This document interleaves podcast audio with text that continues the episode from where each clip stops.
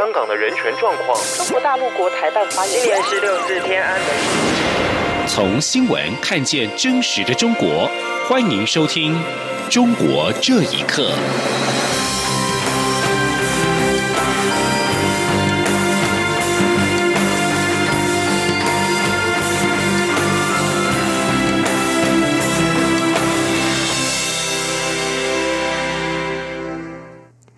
听众朋友们，晚安，欢迎收听《中国这一刻》，我是李自立。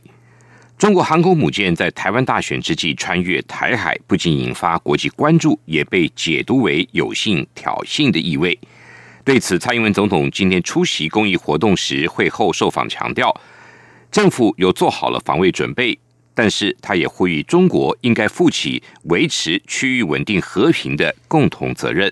记者肖兆平的报道。中国大陆第一艘自制的航空母舰，编号“洞洞两号”，十七号由北向南编队，由东海航经台湾海峡。由于适逢台湾大选期间，又正好是民进党正副总统参选人宣布时机点，共军动态格外引发解读。对此，蔡英文总统十八号出席“唐心儿向前跑”公益活动会后受访表示，政府对台海情势都有掌握，做最好的准备，请国人放心。蔡总统说：“那我们的国军哈，还有我们所有的系统哦，其实都有呃。”做最好的准备啊，所以我相信，嗯，我们有能力防卫我们自己啊。那请国人也都要放心啊。蔡总统也向中国提出呼吁，希望中国也应对区域和平稳定负起责任。蔡总统说：“那嗯，至于就是说，在整个区域的安全呃跟和平稳定，我想这是大家共同的责任嘛，哈。那我也希望呃。”中国方面啊，也能够呃尽一个大国对于整个区域和平稳定的一个责任。其实，中共的基建动态不仅美国、日本紧盯，国防部也是全程派遣基建监控。中央广播电台记者肖兆平采访报道。针对香港理工大学的冲突事件，陆委会今天谴责各种暴力跟强硬的镇压作为。并且研判相关情势产生集体人道危机的风险正在升高，因此呼吁各方冷静，避免造成人道危机以及加深社会的伤痕。陆委会也将密切关注后续发展，做好应应准备。记者王兆坤的报道。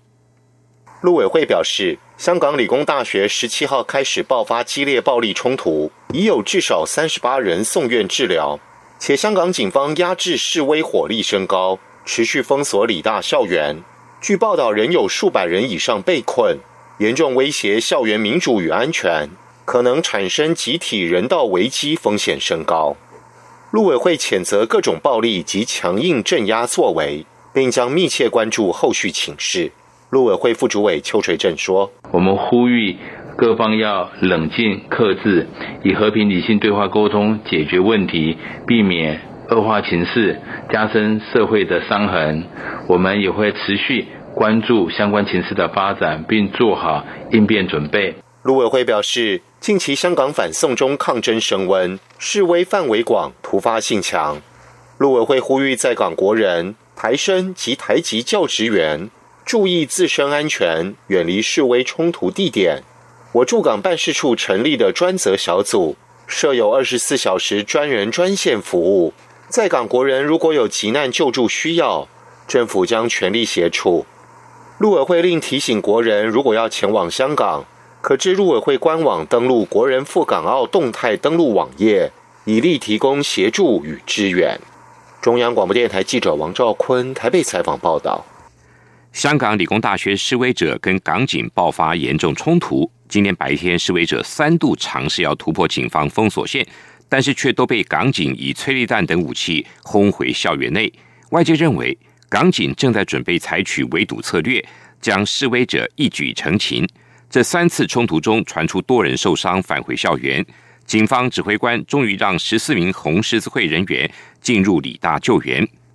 香港警方围困理工大学的情况仍在持续。今天入夜之后，仍然有一批示威者逗留在理工大学内，跟警方对峙。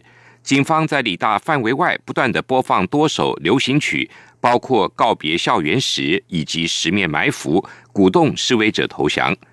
另外，香港电台今天下午报道，留守理大的一男一女从连接理工大学跟尖东的天桥步出，他们举起双手，身上除下了装备，示意要投降。这两人在警员的协助下由天桥走到地面，但随即遭到拘捕。在场市民表现激动，有自称是家长的市民一度跪在地上，要求警员让学生安全离开。香港零一稍早也报道，理大校园内目前仍然有大约七百名的示威者。香港反送中运动的情势升温，公共电视台特约导演邓卓如在昨天在香港尖沙咀一带被港警拘捕。行政院发言人 Glass Udaka 今天晚间表示。公示已经获知了邓卓如的下落，目前仍在红磡分区警署里，但是被捕原因还不明朗。行政院已经请陆委会尽力协助公示。为因应反送中运动示威者蒙面抗争的情形，港府十月初宣布，根据英国殖民时期的紧急法而订立禁蒙面法。此事普遍引起港人的强烈反弹。二十多名反民主派立法会议员随即向高等法院申请司法复核。综合港媒的报道，经过两天审讯之后，香港高院在今天裁定，紧急法在危害公安的情况下使用，违反了基本法；而禁蒙面法对于基本权利的限制超乎了合理的需求，也属于违宪。分析指出，这种。顶峰的硬干是以法律专业来挑衅港府背后的北京威权。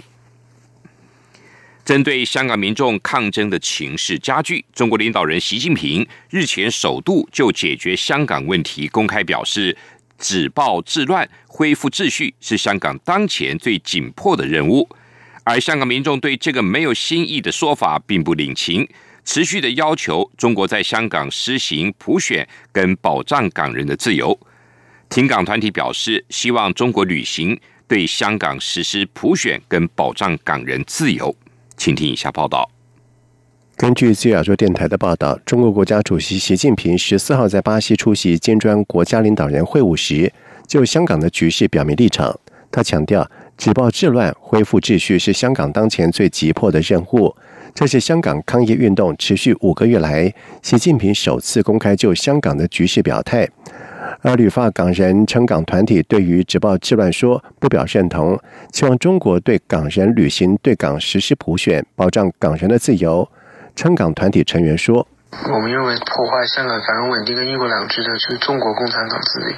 香港的繁荣稳定还有跟呃外国的贸易还有。”还有他们的投资，都是建立于香港的制度是跟中国的制度是不一样的，而且中国不会插手香港的政策，都是跟他们呃之前答应的会保障的自由还有普选机制都是完全相反的。呃，我们希望中国共产党可以看清这个事实，可以履行他们对香港人的责任。在香港实施普选，还有保障香港人的自由。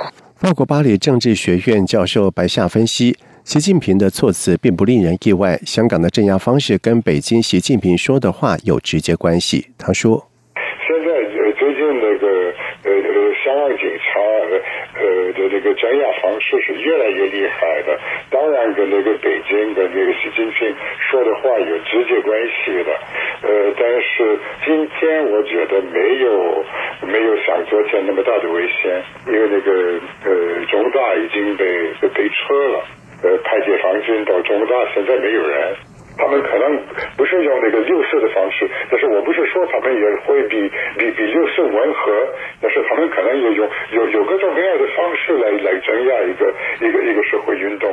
至于欧洲国家对香港的支持，白夏认为，如果中共用军队来镇压，欧盟可能会提出制裁，因为香港是一个国际金融城市，国际社会都很关心。但现在他们不会展现压力。央广新闻整理报道：中国大陆再传鼠疫疫情，卫生福利部疾病管制署表示，又掌握到内蒙古新通报的一例现鼠疫确诊个案。机关署副署长罗一军表示，目前还没有社区感染的情况，暂时不会对北京或内蒙古提升旅游警示的疫情。不过，强调会每天监视疫情变化，适时通报。记者肖兆平的报道。日前，中国大陆十二号公布一对内蒙古夫妻经北京官方确诊为肺鼠疫，十七号又新增一名内蒙古男性确诊为腺鼠疫，初步判定是因为食用野兔而感染。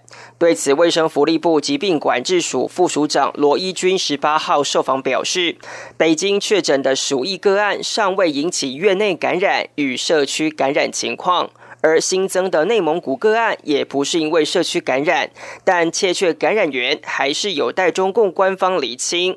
罗义军重申，台湾从一九五三年后就没有鼠疫病例，但中国大陆并没有表示已经根除，且在两千零九年、二零一零年更有一波鼠疫疫情，之后每年陆续都还有零星个案出现。针对目前状况，机关署会严密监控情资，如果有。有社区感染风险，就会提高旅游疫情警示。他说：“那机关署这边会每天就我们收集到的情资呢，在进行风险的评估。目前是呃暂时没有要对北京或内蒙古提升旅游疫情的警示。不过如果判断呢有这个社区感染的风险哈存在的话，我们就会对这个相关的地区来提升旅游疫情的警示。”罗一军解释，鼠疫是人畜共通传染病，透过啮齿类动物身上的跳蚤传染。最初反应会是跳蚤咬伤部位有淋巴腺发炎反应，也就是所谓的腺鼠疫。但这可以透过抗生素有效治疗。但如果延误就医，让细菌经血液感染全身，就是死亡率高的肺鼠疫。他说。如果说没有及时的投予这个积极的抗生素治疗的话呢，死亡率是可以到六成以上哈。所以目前来说，这个北京这边确诊的两名呢是肺鼠疫的个案哈，有一名是呃病情比较严重的哈。那呃内蒙古今天公布的这例是腺鼠疫哦，就是属于比较呃症状比较局部的。机关署表示。他们会密切监视中国大陆鼠疫的疫情变化，必要时会发布警示，提醒民众注意。中央广播电台记者肖兆平采访报道。在两名内蒙古人在北京被确诊罹患鼠疫之后，网传北京另外两家医院也出现了来自内蒙古求诊的疑似病例。不过，中国官方澄清，已经排除新增两例鼠疫病例。医师指出，事实上，鼠疫已经有抗生素可以投药医治，但是值得忧心的是，官方封锁消息也造成防堵疫情蔓延的先机。记者，请听一下报道。根据自由亚洲电台引述北京市卫生健康委员会发布的讯息，内蒙古自治区的两位民众十二号确诊为肺鼠疫病例，患者已经在北京市朝阳区相关医疗机构治疗，相关防控措施也已经落实。而十五号，网络又传出来自内蒙古鄂尔多斯市也有两名疑似案例，但中国官方已经对外否认。纽约时报报道，中国审查机构已经指示加强控制有关鼠疫的报道和讨论。台北市立联合医院医师江冠宇受访表示，对中国官方发布的疫情资讯存在疑惑。他说：“说是内蒙古，然后接下来又是北京，其实消息哈都还不是很明确。”就算说最后不是北京，整体中国来来讲的话，在亚洲算是鼠疫除疫的区域。这在中国压制消息这么强度的一个国国家里面，冒出这这两个，其实底下的黑数还是有待商榷。他指出，鼠疫是由抗生素药可以治愈，加上公共卫生推广，现在几乎只有非洲部分国家才会出现鼠疫，不再是过去所称的黑死病。但最怕的是讯息封锁。江冠宇呼吁中国诚实通报，不要延误疫情，导致疫情的扩散。江冠宇也提到，鼠疫现在对人类来说已经不构成威胁，但是如果发病后没有注射任何抗生素，死亡率就是接近百分之百。